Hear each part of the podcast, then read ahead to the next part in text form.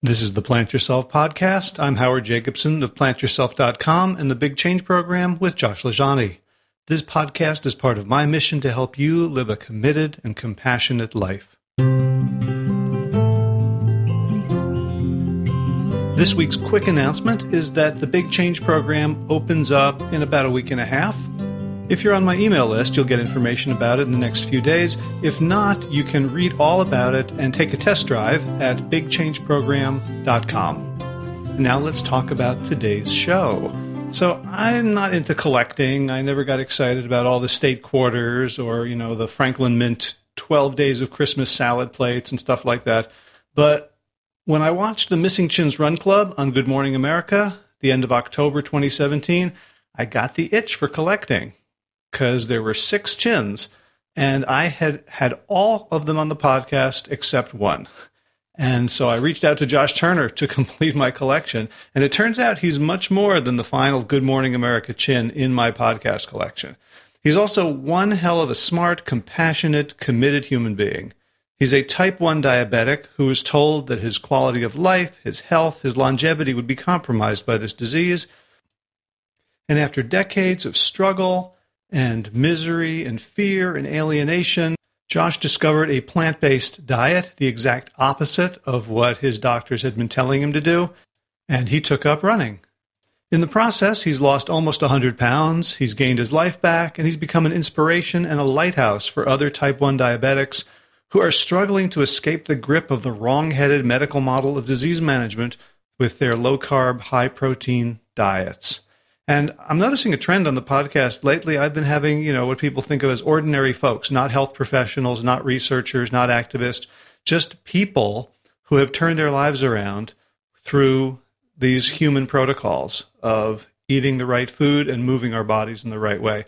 And I'm really grooving on these, and I'd love to continue to do them. It's really fun, and it's great to give people a platform, some of whom are then going to go on and start their own blogs and podcasts and health companies, and that's how we get the ball rolling. That's how we turn the snowball bigger, and we change the world. So without further ado, Josh Turner, welcome to the Plant Yourself Podcast. Well, thank you for having me. It's a pleasure. So I feel like a little bit of a collector in that when you and a bunch of your buddies appeared on Good Morning America 2 or 3 weeks ago, you were the only one I hadn't had on the podcast. And I was like, you know, you got like 49 of the 50 state quarters and you want that last one.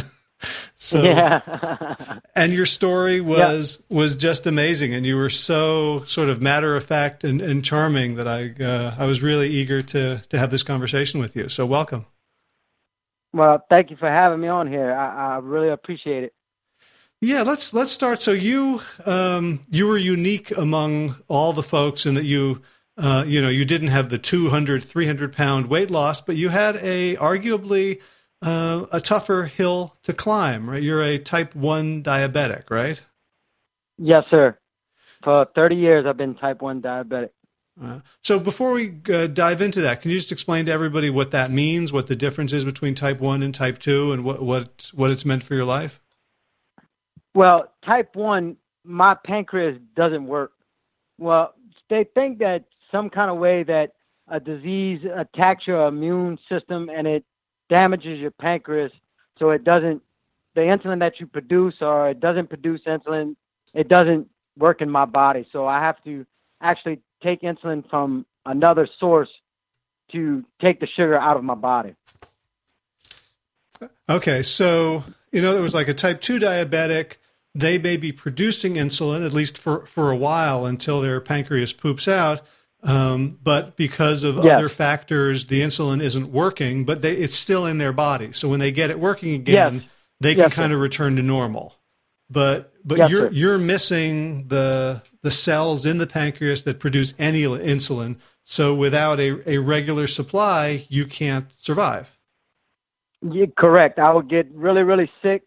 They call it ketoacidosis would start in me, and actually it would put you into a coma and you would die from it if I didn't have the insulin in my body. So how old were you when you were first diagnosed? I was 10 years old. I was a kid. And how did the doctors think to look for that? What were you experiencing? What were your symptoms? Well, actually, it was my mom. She's main part in this story, but my mom realized that I would come home from school every day, and I would just go home and go to sleep every day. I would go home. She said I was thirsty all the time, and I think she had some friends that were diabetic, and they told her like I needed to go get checked. Well, they brought me to the doctor, and the doctor did some blood work and all, and I kind of remember it very well because the doctor comes in, and I really didn't even know what diabetes was. I was a kid. I had no idea what was going on or what he was talking about or whatever. But he tells me, look, I have to tell you that you have diabetes, and it's juvenile set diabetes. That's what they called it back then, juvenile set diabetes.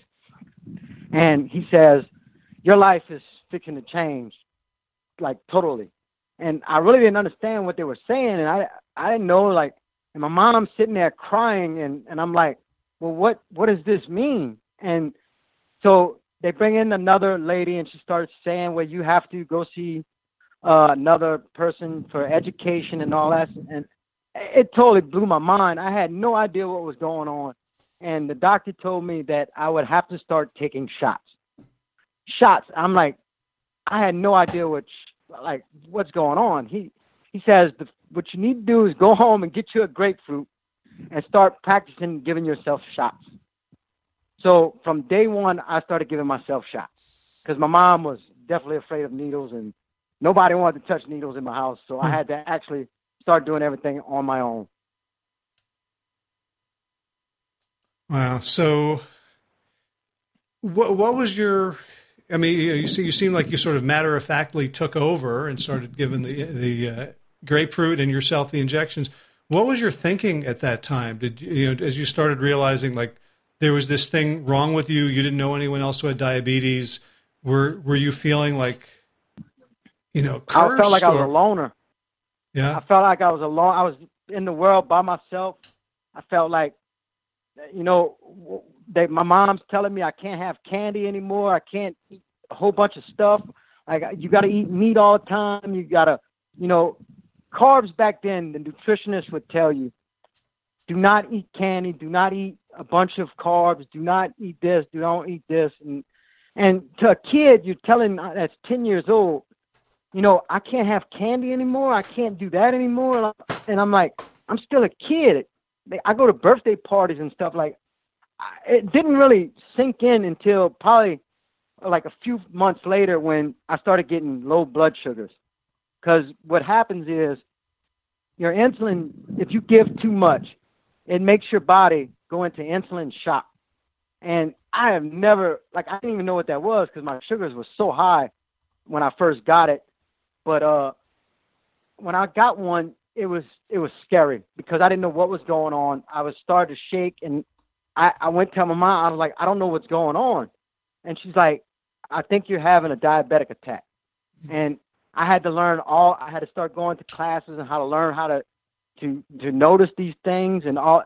And for a 10-year-old kid, it's kind of mind blowing that all that's put on my shoulders. Cause like my mom and all really, they didn't really actually get what was actually going on with me. I don't think. They cared about me, but they just didn't understand what was going on with me. And where did you grow up? I grew up in Thibodaux, Louisiana. Okay. So, you know, knowing what I know about Thibodaux and its culture, food is a really big deal down there. Was it a big deal in your family when you were little? Oh, it was like many people say all the time, everything is celebrated with food in the South. Everything.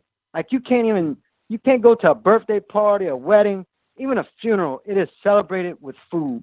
Everything is celebrated with food. And down here, it's mostly celebrated with a lot of meat, meat protein.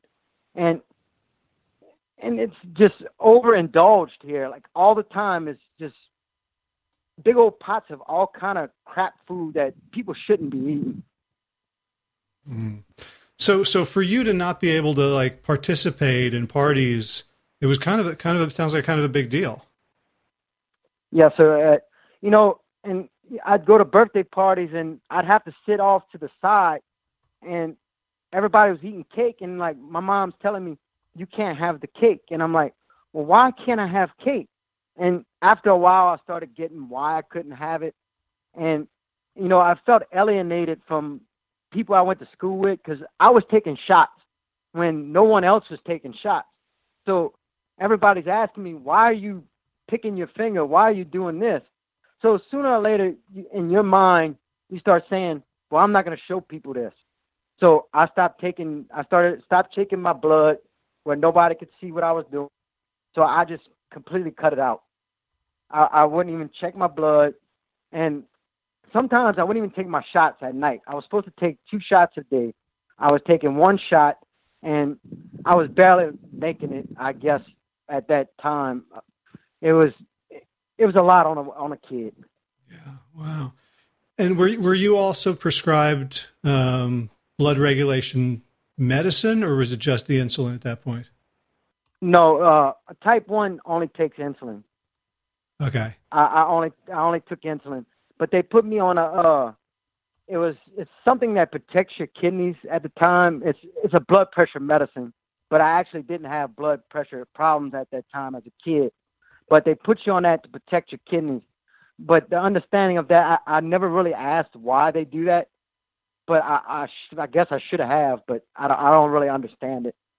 Mm. So what did the doctors or anybody tell you, or what did you understand about the course of this disease at 10, 11 years old? Like, did you have a sense of like what the trajectory of the disease and your life was supposed to be? Well, when I was younger, like most people said that diabetics didn't live long. So I had that always lingering over my head that, you know, what do I expect? You know, am I going to live long, or what is going to happen with me? Like I had no really understanding what was any of the stuff that was going on. If that makes any sense to you, I don't exactly know how to explain it, because it's crazy, because I'm like a little kid. And all this stuff is happening all at once. I'm going to this doctor, going to this doctor.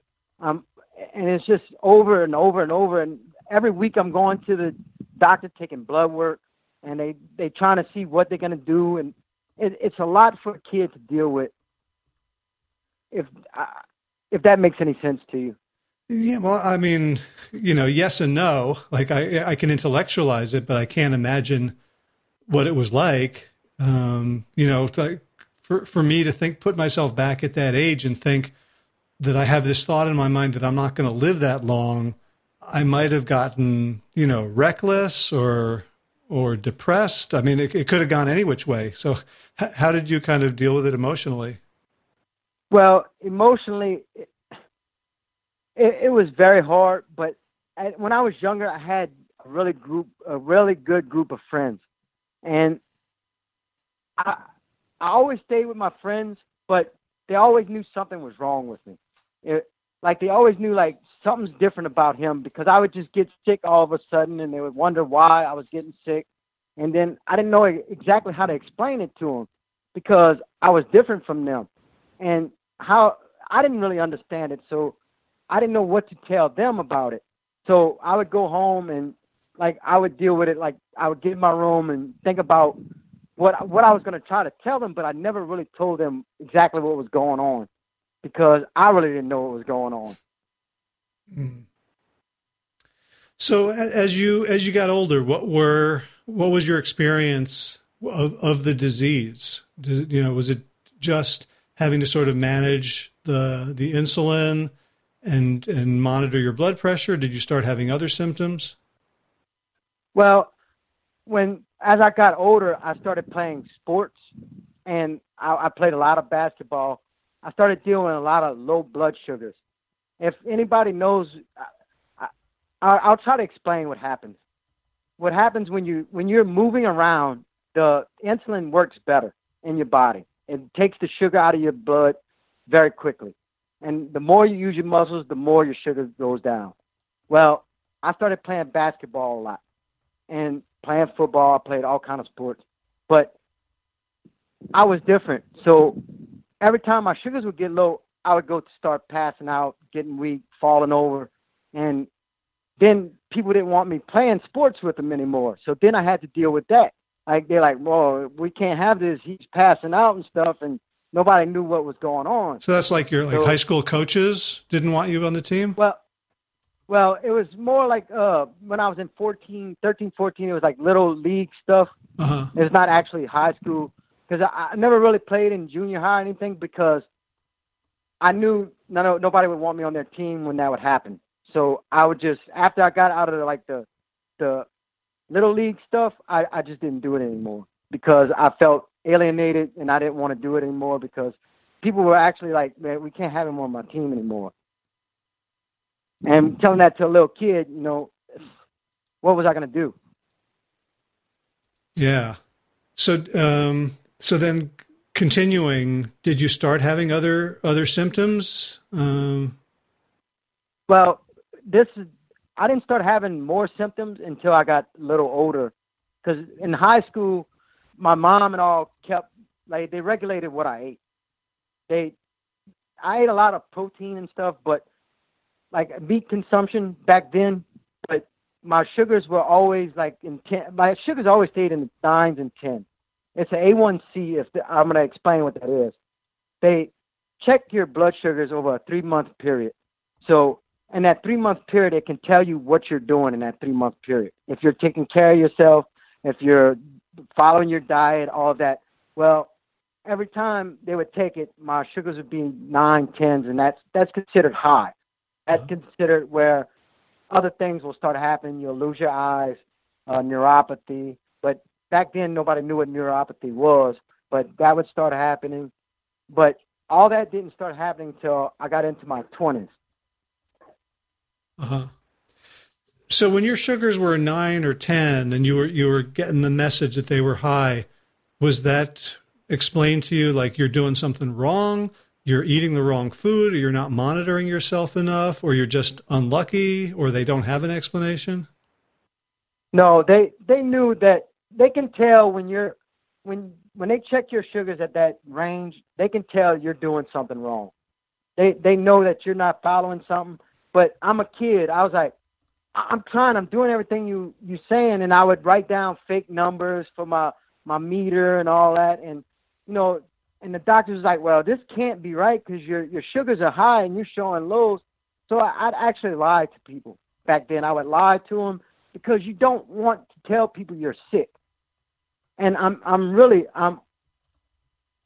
look like I'm a normal person, but I'm really not a normal person. I have an autoimmune disease that makes me sick. Right. And it sounds like you didn't have, there was nobody in the medical profession that you had a really trusting relationship with, if you're making up numbers. No, sir. See, when I was growing up, it was my family doctor, and these family doctors really, they're not an endocrinologist. An endocrinologist specializes in diabetes. I didn't even know what that was until I was like 17 years old. And when you go to a family doctor, they don't really know what diabetes really is. So they're just guessing at stuff. They're like telling you to take a certain amount of medicine, and they don't really get it. But an endocrinologist, I finally started seeing one when I was 17, and I still wasn't ready to listen to anybody. I was trying to do my own thing because I thought I knew better than them. I know my body. I know what I can do. They don't know what I can do. And I just kept doing stuff. And then I started getting where I was tired all the time. And my sugars, I started checking my ketones, and I had ketones in my urine, and that makes you sick. So I started getting sick when I was in my 20s. Mm. So when they were saying, you know, you're not doing the right thing, were they giving you dietary advice and protocols? Well, they send you to a nutritionist, but when you go to, see, back then, like even a nutritionist, they would go by certain things, like you can't eat this, you can eat this, but they give you so small portions of everything. And like, as a kid, I'm hungry. I want to eat. I see other kids just eating what they want to eat. But the nutritionist is like, you can't eat that anymore. You have to eat these sizable portions. You have to eat this amount ounces of meat. You have to eat this a cup of rice or whatever. They were trying to limit to what I ate, because the more sugar you eat, the more your sugars go up. That was my understanding of it. But now I have a big old outlook on that one. So were you trying to follow their advice, or, I mean, was it just about, frequency and size, or were they talking about like what foods you were allowed and what foods were really good for you and what foods were dangerous? Well, they told me I couldn't have any, like, I would have to say like Oreos and cookies. I couldn't have any of that. Uh-huh. That just went away. They wanted me to eat high amounts of protein. I think it was like 8 ounces of meat back then. And I was like, wow, man, I'm getting I can eat a big old steak. And it's like little bitty sized portions of fruit. They didn't even want me eating fruit too much. And I'm like, and I love fruit. So I was like, man, I can't even have fruit anymore. Because back then they said that there's a lot of sugar in that. But now I have a better understanding of what everything is. Back then it was just, they really didn't, I guess they didn't understand what it was. Mm-hmm. Well, most endocrinologists still don't, right? Yeah, because sometimes it seems like they're just guessing at things. And I know it confuses me a lot, because I'm like, well, like they look like they're confused. So why am I listening to what they're saying if they look like they're confused? But I'm going to say they do have some out there that are very knowledgeable of things. All right. So in your 20s, you started getting sick. What were the worst symptoms that you had? I actually had to have, I think it's called retinopathy. It's my eyes, the blood vessels in my eyes were starting to rupture. So I had to have laser surgery on my eyes. It was in my late 20s. And my sugars were still high. Like they've always been high until recently. But they've always been 10s, 9s, and that's still high. But I started developing numbness in my hands too. And what that is from, it's because your sugar stays so high all the time, it starts damaging your nerves in your body. And when that starts damaging your nerves in your body, if you do not correct that, your hands can stay numb for the rest of your life, your feet, your hands, a lot of that stuff. And the doctors were like, you need to start doing something better.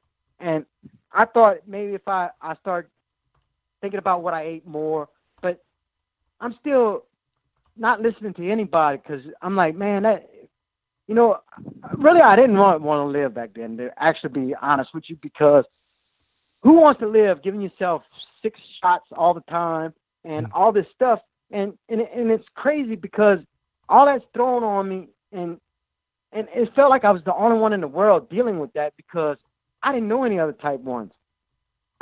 There's not that many type 1s out there. I think it's 450 million type 2s, 15 million are type 1s. So what's that? That's a big difference there, you know? Mm. So you're sort of hanging on. You didn't really want to live, but it sounds like you're sort of going through the motions a little bit. Yeah, I was kind of giving up. Yeah. So what was the... the impetus. I know I listened to you on another podcast talking about a doctor who actually talked straight to you.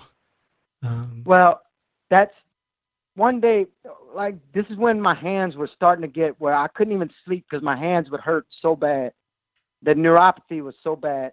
And I was talking to one of my, she's a friend I had, and she's like, you really need to go talk to a doctor. Like you need to go see a doctor. So I actually found an endocrinologist in Thibodaux, and I went to see him, and he checked my blood and all that. and all this stuff. And I was telling him about my hands and all. And he got my blood work back, and he tells me, you know, your blood work is high. You know, it's in 10s, 9s, or whatever it is. But he said, you know, that can be fixed. But he said, you have to actually look at yourself. He said, look at you. He said, you need to fix this.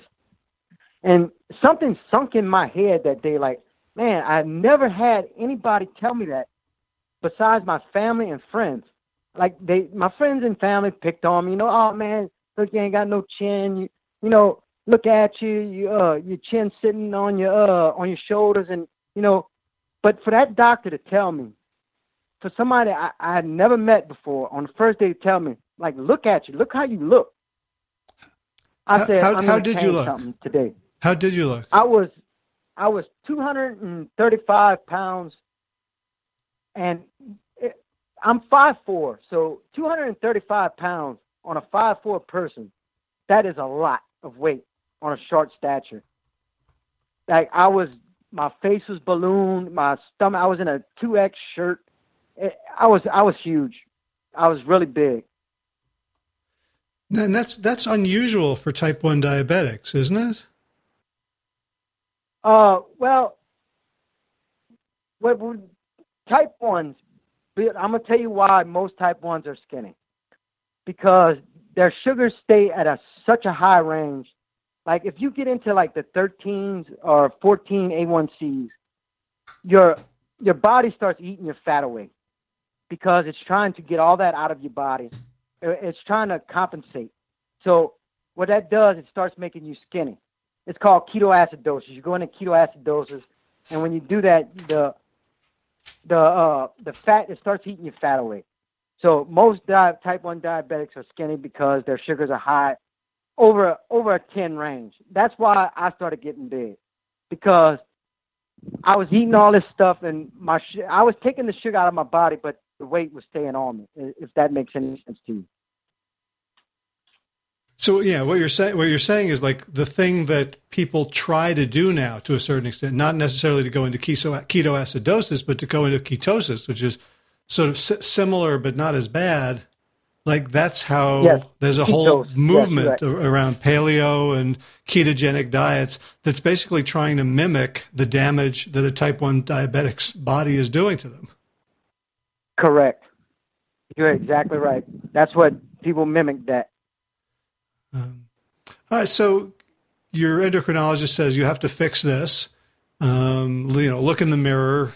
And what, from someone who was kind of giving up, what did that do to you, kind of emotionally, psychologically, spiritually, instead of saying, oh, screw it, I don't really care anymore? Well, I'm going to talk about this because I have a 20-year-old son, and that's a big part of why I didn't give up, because my mom had passed away. This all leads up to this.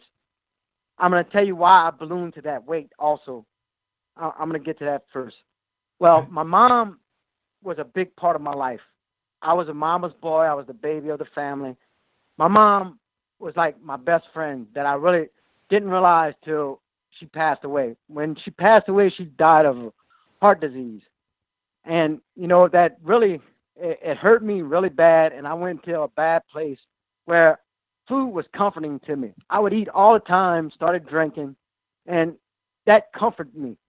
But when I went to that doctor that day, something in me said, this guy that doesn't even know me is looking at me and saying, I look like a tub of crap, and I'm going to fix this today.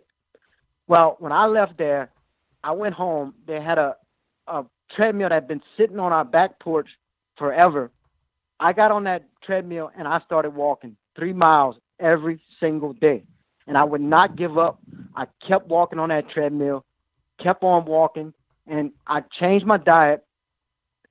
At first, I'm plant-based now, but at first I wasn't plant-based. I gave up dairy because I have a good friend. His name is Josh Lajani, that is a very good mentor to me. And he was doing a plant-based diet, but I thought I couldn't get rid of protein because my nutritionist at this time is telling me I need protein. It slows down my sugars in my body. It makes me more regular through the day if I eat that meat with my vegetables or rice or my carbohydrates.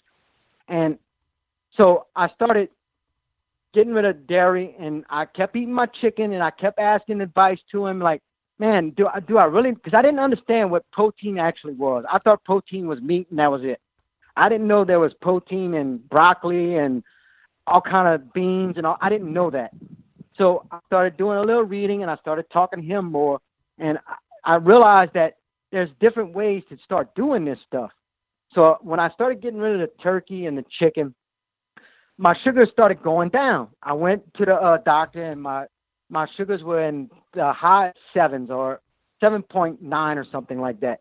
And my doctor was like, dude, what are you doing? And I'm like, well, I told him I gave up milk and I gave up red meat. And he's like, well, you know, he said, your sugars are still high, but, you know, by this point I had lost about 50 pounds. So I'm looking skinnier to him. And he's like, man, you know, you're looking good. And I kept on walking and all this. And, you know, life started changing. I started feeling more alive, where I would hang with people, go out with people. I could talk to people. I started working out with people. And, you know, my whole life changed that day from going to that doctor and him telling me, you know, you need to do something with yourself. And I said, you know what? I'm going to do something with myself. I want to be around for my son, and, you know, and I'm going to be here for him. So, let's take this back a little bit. So how old are you now? I'm 39. I'll be 40 in December. Okay. And so you had your son, you were pretty young. Yes, sir. I was 20 years old. Uh-huh. And I don't want to get, you know, too personal, but you know, were you married to his mother? No, sir. I was young, and you know, you do things when you're young, and I had a wonderful son out of the deal. Yeah. So I'm thinking, you know, because I was thinking, like, at that point, it might have been hard to, like, get married and commit to someone thinking that you weren't going to live very long or have a high quality of life. Well, I'll touch on bases on that too, because I see where you're going with this. Because actually, I'm single right now, because all through my life, when I've got like a significant other, it takes a toll on a person to be with a type 1 diabetic. Because when I have low sugars or something like that, people do not understand what that is. They think that you're going crazy, that you're possessed or something. They don't understand what it is. So every girlfriend I ever had in my whole life, they left me mostly because I'm type 1 diabetic. Mm. And it hurts to say that, but it does take a toll on somebody being with a type 1 that's not controlled. Uncontrolled type 1 is very, very scary for a person. Mm-hmm. Gotcha. But so I assume you were always sort of in your son's life and. Yeah, yes, sir. I've always been in his life, and because at a young age, my dad, he left my mom, and he was never there. But my stepdad took over, and he was the wonderfulest dad that a person could have. And I was never going to let my son be that way either. Mm. I wanted to be there with my son, and I've always been in his life. Right. So at this point, I guess your mom had passed away.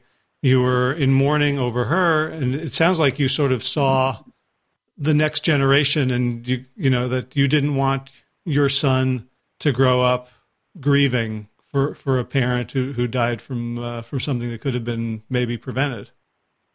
Yes, sir. You're correct. And he always would tell me, Dad, you need to start eating right.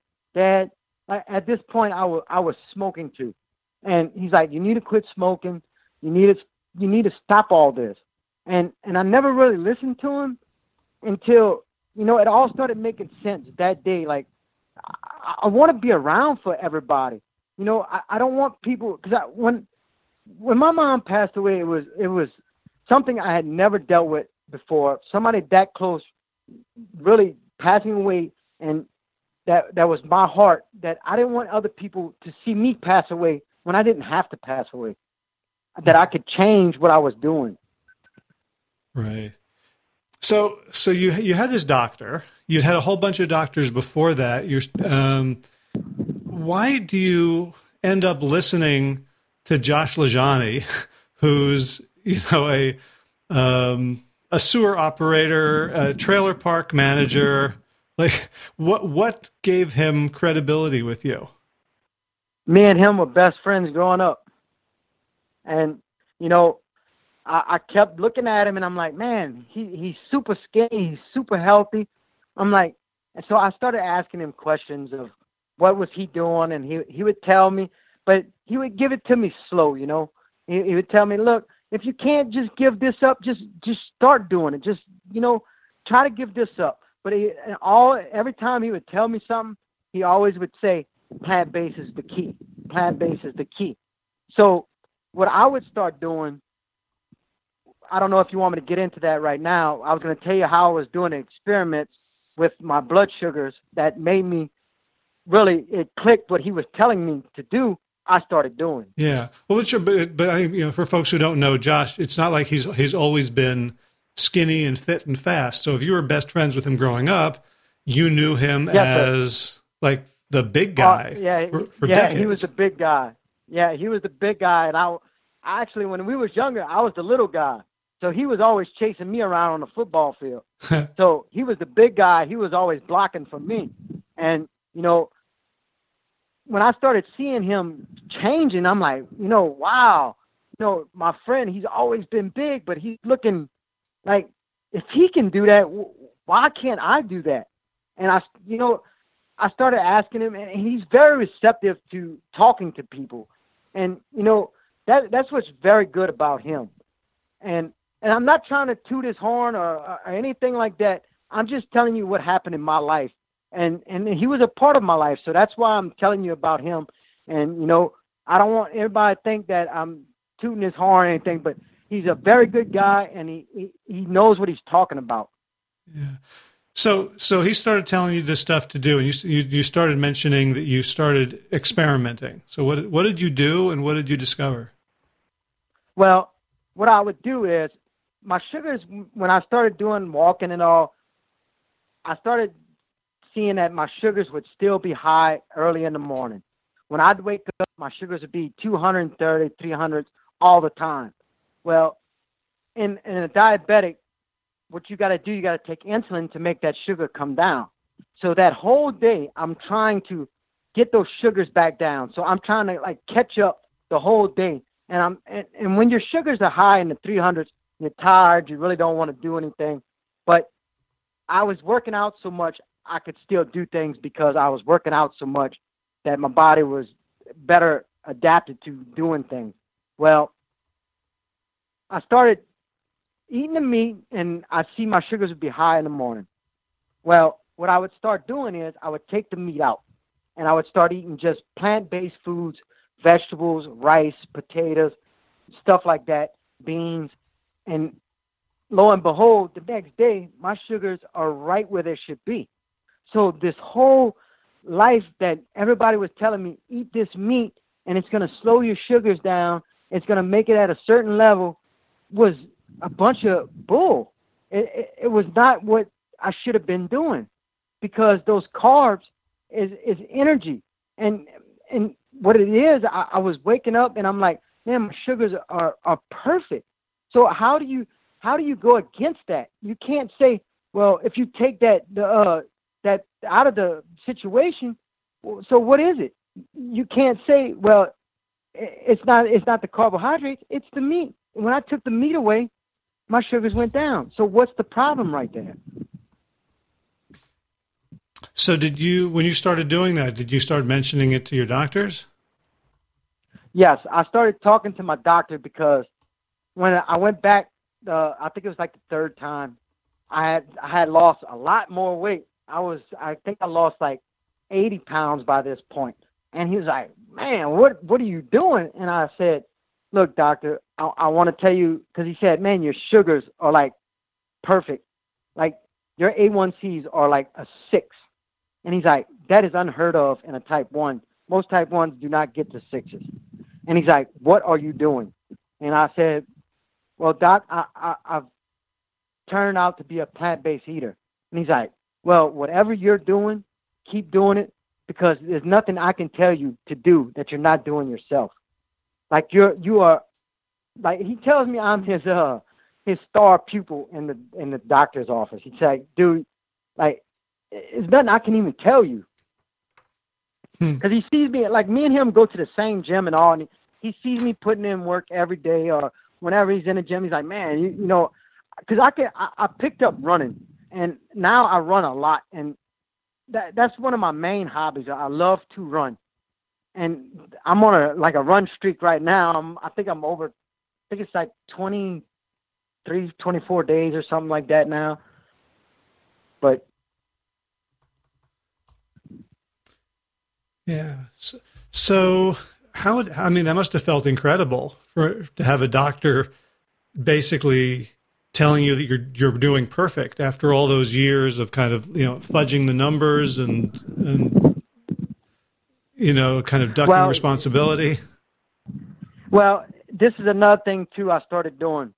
They gave me an insulin pump. This is a game changer for a diabetic. I got this insulin pump, and it. When I tell you I was taking 6-7 shots a day, I don't take shots anymore. My insulin pump does almost all the work for me because I had to learn how to carb count. So whenever I sit down with food, I have to know exactly how many carbs is in there to enter it into my machine to put it so it takes the sugar out of my body. So I started testing my blood and all that, and he noticed all that. He's seen that because he can tell when he gets my pump, he plugs it into a computer, and it tells him everything I'm doing. And I can't lie to that machine because it tells what I'm eating and all that too. Gotcha.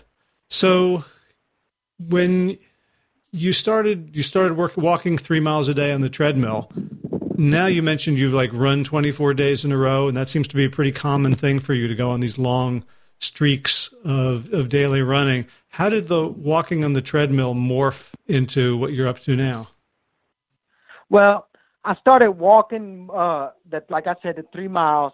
Well, that 3 miles, well, actually the first treadmill that I had, I burned it up.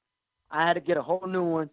And on the second one, I started, like I would jog half, like say you got 4 laps on a treadmill, I would jog 2 laps and then I would walk 2 laps.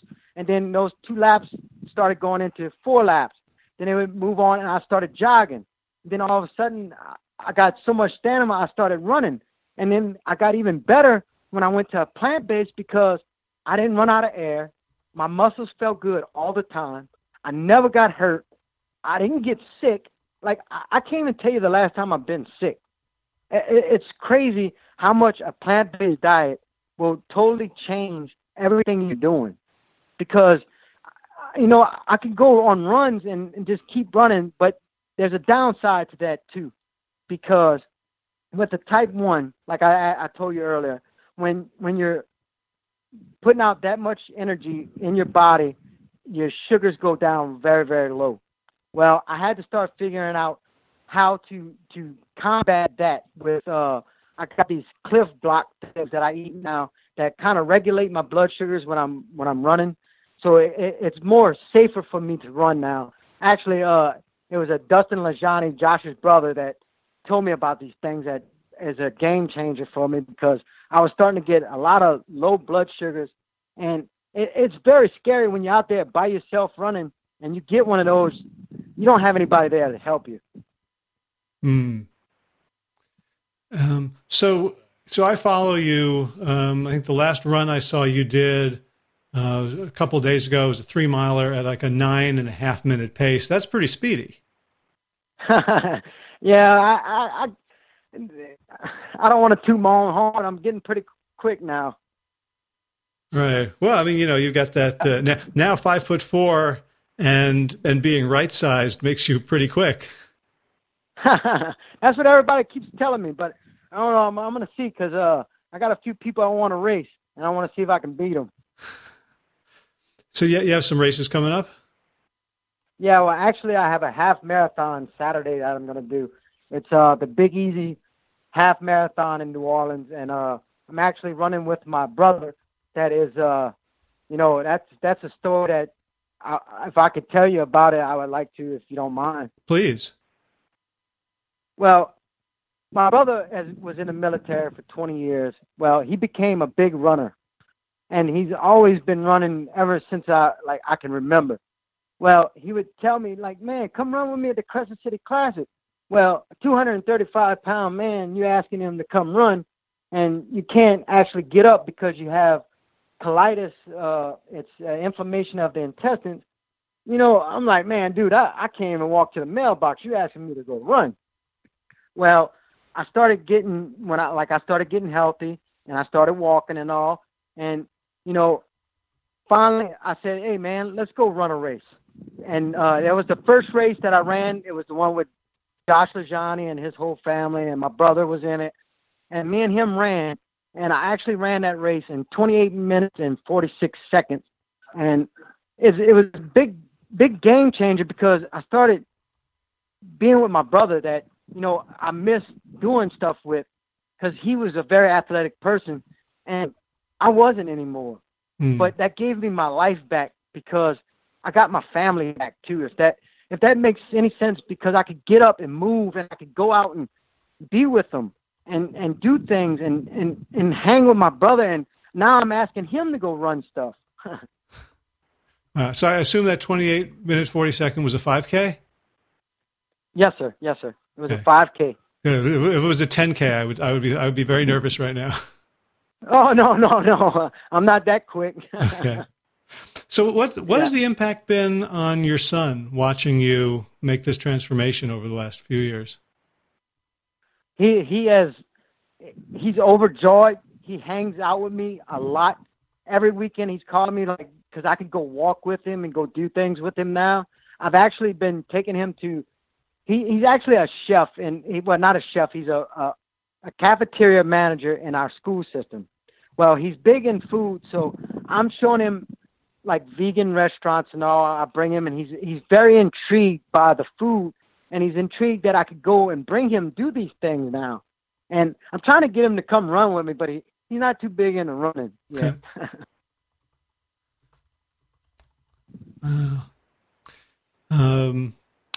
So you've got your half marathon. I noticed on your Facebook wall, you share a lot of stuff about type 1 diabetes. You shared, Robbie Barbaro's, the Diabetes Summit. You shared a post about the discoverer of insulin. Do you feel like where you are right now that you are or want to kind of be an educational mouthpiece and a support for other people who are going through what you went through? I definitely want to talk to people that are in my situation because I want to let them know there is other options out there, that the nutritional system that they're being taught. And I actually want to say it is wrong because I'm living proof that it's wrong. I want to talk to them and tell them, look, there's other ways. You have to get up and move. You have to, you can't just sit down and do things that you've been doing because it's not going to get any better. And yes, I do want to talk to people, and I do want to share, like, how can I make you a better person? You know, if that makes any sense, because I didn't have anybody to talk to when I was that age. And actually, I wanted to tell you a story about, I was running one day, and it's kind of good I was running because I was running down my street, and my neighbor has been living there forever. Well, the grandmother stops me and she says, "Can you come see and talk to me?" And I walked over. I said, "Yeah, what you got?" She goes, I know you're type 1. We've been living by you for almost all our life." And I was like, "Yeah, I'm type 1. She said, "Well, my grandson's type 1. And I was like, "Yeah, well, how old is he?" And she said, "He's 15. And, you know, that kind of hit me, like, in my heart. And she says, "He's given up. He's told me he doesn't want to live and all this." So when she told me that, she said, I told myself, I have to do something. I have to talk to this kid and let him know there's other things he can do and don't give up, because you don't have to give up. I'm 4 years old, and, you know, I run 10 miles and you don't have to give up. Well, I went in there and I talked to him, and I could see that his sugars were high. And he was kind of looking at me when I was like, I said, dude, I've been there where you've been. And I would tell him, I said, you tired right now, aren't you? And he was like, he knew what I was talking about because I've been there. And I was telling him, look, me and you can do things, and I'll show you what you can do and all this. And that's what I want to do in life. I want to show people there's other ways to do things besides if they give up the meat consumption, type 2s can be totally cured from this. But they have to move too, because it ain't just going to go away. And type 1s, it would give them their life back, because most type 1s, their sugars are high, and they're just living this uncontrollable life. And I want to tell them about what they can do. Right. And you mentioned, you know, what you were, when you were playing a lot of sports, you were kind of going into you know, hypoglycemic episodes. And the flip side of that, of course, is if you're monitoring well and you're really active, you need a lot less insulin, because being very physically active improves the efficiency of the insulin that you are taking, right? Correct. You are totally correct. It cuts down on insulin consumption. It cuts down on how many pumps I need. But there's another side to that too. When I became very more active, I eat a lot more, because I'm eating caloric density foods. So I'm eating a lot more carbs, if that makes any sense. So I have to use that insulin to take that sugar out of my body, because I'm running so much, I have to eat more carbs. So the insulin's still about the same with me right now, because I'm eating a lot more carbs. Uh-huh. Gotcha. So after your half marathon, do you have other races in your future? Yeah, I'm going to tell you, you're a part of this group too, the Missing Chins. Yeah. Well, I'm actually, I've signed up for the Louisiana Half Marathon this year, coming up in January the 14th. So I will be doing that with the rest of my Chin brothers. Nice. Yeah, I'm trying to decide. I think I want to go down, but I need to find somebody to pace, so I don't do something stupid and try to race it in the middle of my training. Well, I haven't ran a half marathon yet, so I don't know what my pace is going to be. So this weekend is going to be a very test run for me, and I'm just going to go enjoy it. But the Louisiana Marathon, I'm gonna go give that run a hell. Awesome. So you don't want to pace me. Cool. So my last question is sort of just the nuts and bolts of transitioning, because, you know, I know it's hard to give up the foods that we think of as normal and natural and family recipes.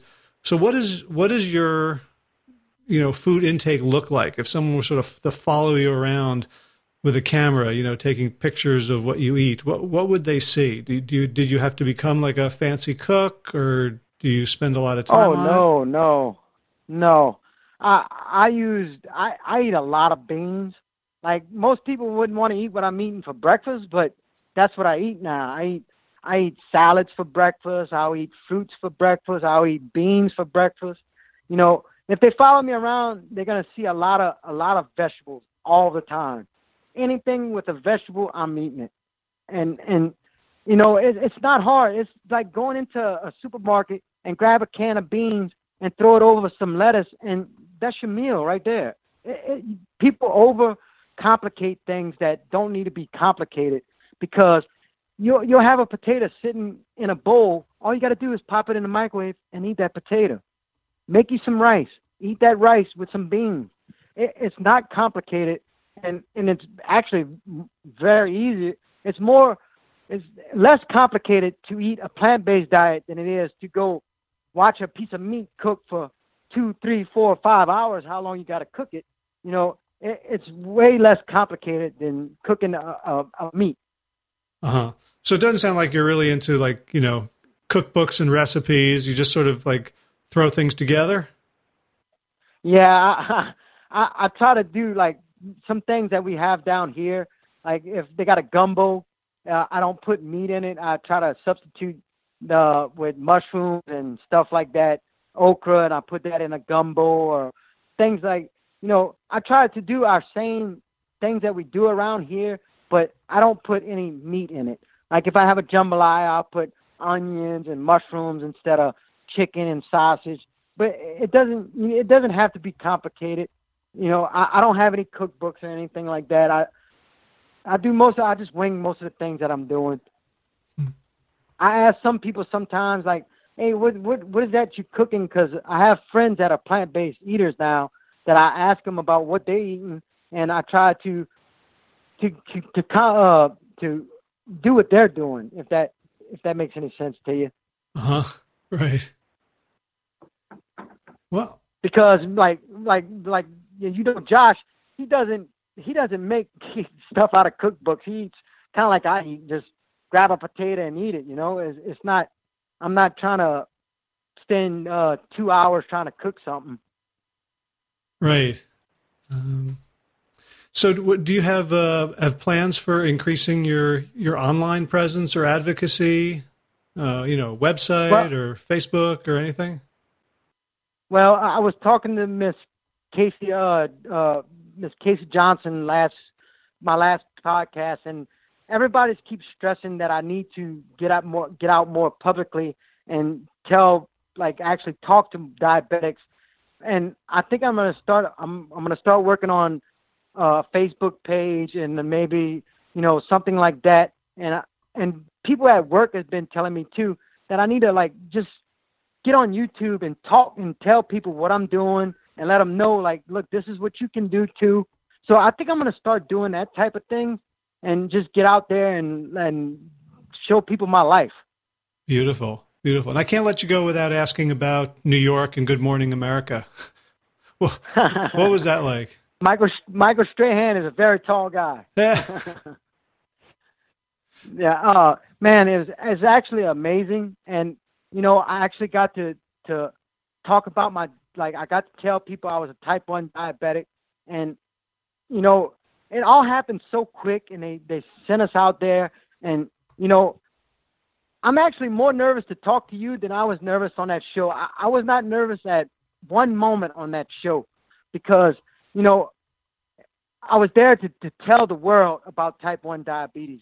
And I thought, you know, if I tell people type 1 diabetes, I might reach one person to get to talk to me, and maybe I can help them. And that was my main goal, is to try to help someone. Yeah. And man, New York is beautiful. Well, I loved what you said. It really is a city that doesn't sleep.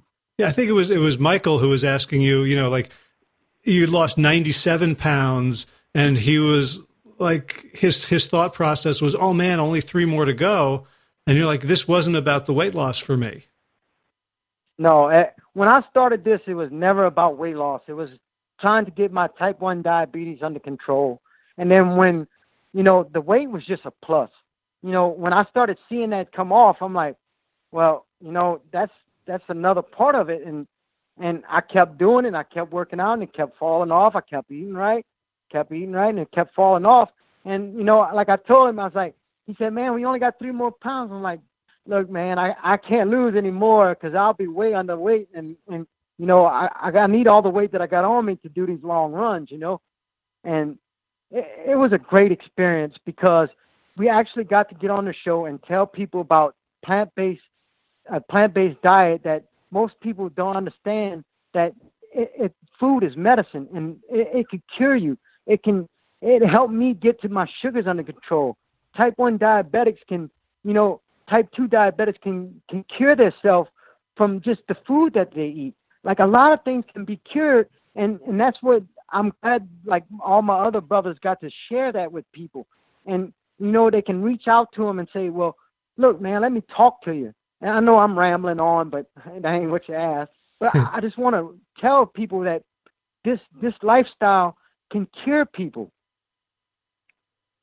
Yeah, well, you know, after your appearance on national television, I'm hoping you'll get a book deal. And I don't know too many people who are spreading this message. You know, there is that Mastering Diabetes Summit, but for you, from someone from the Bayou who grew up a certain way, and you're still there, right? You're still in the same community, still in the same culture. You're still making gumbo and jambalaya. You haven't changed at all in meaningful ways, and you've changed completely. It's like you're kind of a bridge. Yep. Yes, sir. That you hit the nail on the head. So, well, it's so good to talk to you. I want to add my voice to the chorus of Casey and your friends and family and doctors who are urging you to open up the floodgates of your advocacy, because I think you're going to reach a lot more than one person every time you you reach out and speak and present and share your story. And I'm so grateful that you took the time to share it with us today. I'm glad you talked to me about it, because the more I talk about it with people, the more they'll understand how they can cure themselves. Right on. And you have nothing to be nervous about. All right. Well, it's just, I'm not used to this. I'm just a normal guy that works 8 hours a day, and, I just ain't used to it. Right. Well, yeah, you weren't used to walking 3 miles a day when you started either, right? So it's just another thing to level up to. Yes, sir. Well, Josh Turner, thank you so much for taking the time today. And thank you. I really appreciate you talking to me. All right, and I look forward to meeting you in Baton Rouge. I'll be looking forward to it. All right, take care. All right, buddy, thank you. If you enjoyed this episode of the Plant Yourself Podcast, please subscribe and leave a review on iTunes. For more information about the Big Change Program, led by me and Josh Lajani, visit BigChangeProgram.com. Again, that's coming up soon. Be sure to check out the show notes for today's episode with links to everything we talked about at plantyourself.com/249. If you're new to the show, you can catch up on 248 archived episodes over at plantyourself.com. Big thanks to Kelly Machia, who has provided us with two new transcripts, one for Peter Bregan's conversation with me and my son Elon, and one for the recent conversation with Dr. Michael Clapper, which I've gotten a lot of feedback about. People have just fallen in love with the good doctor and his common sense and his heart. Dr. Bregan's podcast is number 231, and Dr. Clapper is 246. And you can just append those numbers after plantyourself.com, as in plantyourself.com/231 for Peter Bregan and plantyourself.com/246 for Michael Clapper. You can read the transcripts online, or you can download them in beautiful PDF format. So do you remember podcast number 197? That was my interview with author Scott Carney, who wrote What Doesn't Kill Us. He was talking about the work of Wim Hof, among other people, whose wellness protocol includes cold exposure. And so I had a little video of myself doing some of that cold exposure, and you can find that the show notes for today's episodes. I'll throw it down there right at the bottom of today's show, number 249. So if you'd like to see me pour an ice bucket of water over my head in 0 degree temperature, that will be fun. In garden news, a sad day today. It was the first day that was warm enough for my wife to do some bee work, and she discovered that another one of our hives is dead. It looked like there was plenty of honey, but it was just too cold for them to move from the super where they were living to the super that had all the honey. And so another hit to our pollinator friends. In running news, give me a shout if you're planning on participating in the Louisiana Marathon this coming weekend in Baton Rouge. I'll be running the full. I will be running slowly, by which I mean I'm not going to try to race it or get a PR. I'm just going to hang with a group of the Missing Chins. And I'll also be doing some sort of talk, maybe a podcast talk at the expo on Saturday. So if you're around, I'd love to meet you and say hello. And now thanks. Thanks to Will Ridenour for allowing me to use his beautiful song, Sabali Don, the Dance of Peace. You can hear more of his beautiful music at willridenauer.com. And now let's thank all the Plant Yourself Podcast patrons. Kim Harrison, Lynn McClellan, Anthony Disson, Brittany Porter, Dominic Marrow, Barbara Whitney, Tammy Black, Amy Good, Amanda Hathaway, Mary Jane Wheeler, Ellen Kennelly, Melissa Cobb, Rachel Barons, Christine Nielsen, Tina Sharp, Tina Ahern, Jen Volkanovsky, David Bisek, Mysterious Michelle X, Elizabeth Feldman, Victoria Dolman, Olivia Stoller, Alan Christensen, Colleen Peck, Michelle Andrew, Josina, Julianne Rowland, Stu Donlex, Sarah Durkis, Ryan the Circus, Kelly Cameron, Wayne Pedersen, Leanne Peterson, Janet Selby, Claire Adams, Tom Pronzik, Jeanette Benham, Gila, Sarah David, Donahue Blair, Cyber, Dorina Avizo, Gio and Carolyn Argentati, Judy, Jody Friesen, Ruth Ann Funderburg, Misha Rosen, Michael Warbeck, Equally Mysterious Tracy Z, Alicia Lemus, Rebecca Hughes, Val Lindman, Rhymes with Cinnamon, Nick Harper, Stephanie Holmes, Martha Bergner, Nicole Ramsey, Susan Ahmad, Molly Levine, The Inscrutable Harry R., Susan Laverty, The Panda Vegan, Craig Kovic, Adam Sharp, Karen Burry, Heather Morgan, Ashley Corker, and Kelly Machia, Deanne Norton, Bonnie Lynch of Plant Happy Oregon, Sabine Kurtzels, Nigel Davies, Marion Blum, Teresa Copel, Shell Rutledge, Julian Watkins, Breed O'Connell, Brian Sheridan, Shannon Hirschman, Kate Rosland, Ayat, Julie Langholm, Hedegard, Iza Tuzanwa, Connie Hainline, Aaron Greer, Alicia Davis, Aviva Lael, Hyler O'Connell, Carolyn Jensen, Sherry Olakovsky of Plant Power for Health, Karen Smith, Scott Marani, and Karen and Joe and Crabtree. Karen and Joe Crabtree, for your generous support of the podcast. That's it for this week. As always, be well, my friends.